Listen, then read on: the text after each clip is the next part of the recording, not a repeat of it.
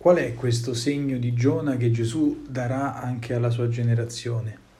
Questo segno non è nient'altro che l'invito alla conversione, quell'invito che gli abitanti di Ninive seppero accogliere subito e che invece la sua generazione esita a seguire, ad accogliere, ad accettare. Una generazione che non riconosce la sapienza di Gesù, che è la stessa sapienza divina, preferisce un segno, una prova rispetto all'annuncio e alla predicazione.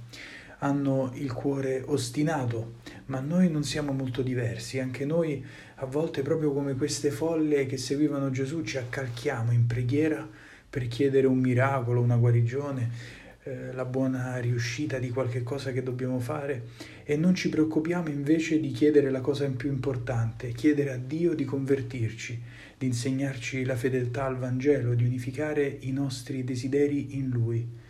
Allora l'impegno che possiamo prendere per oggi è di chiedere di saper accogliere l'invito alla conversione.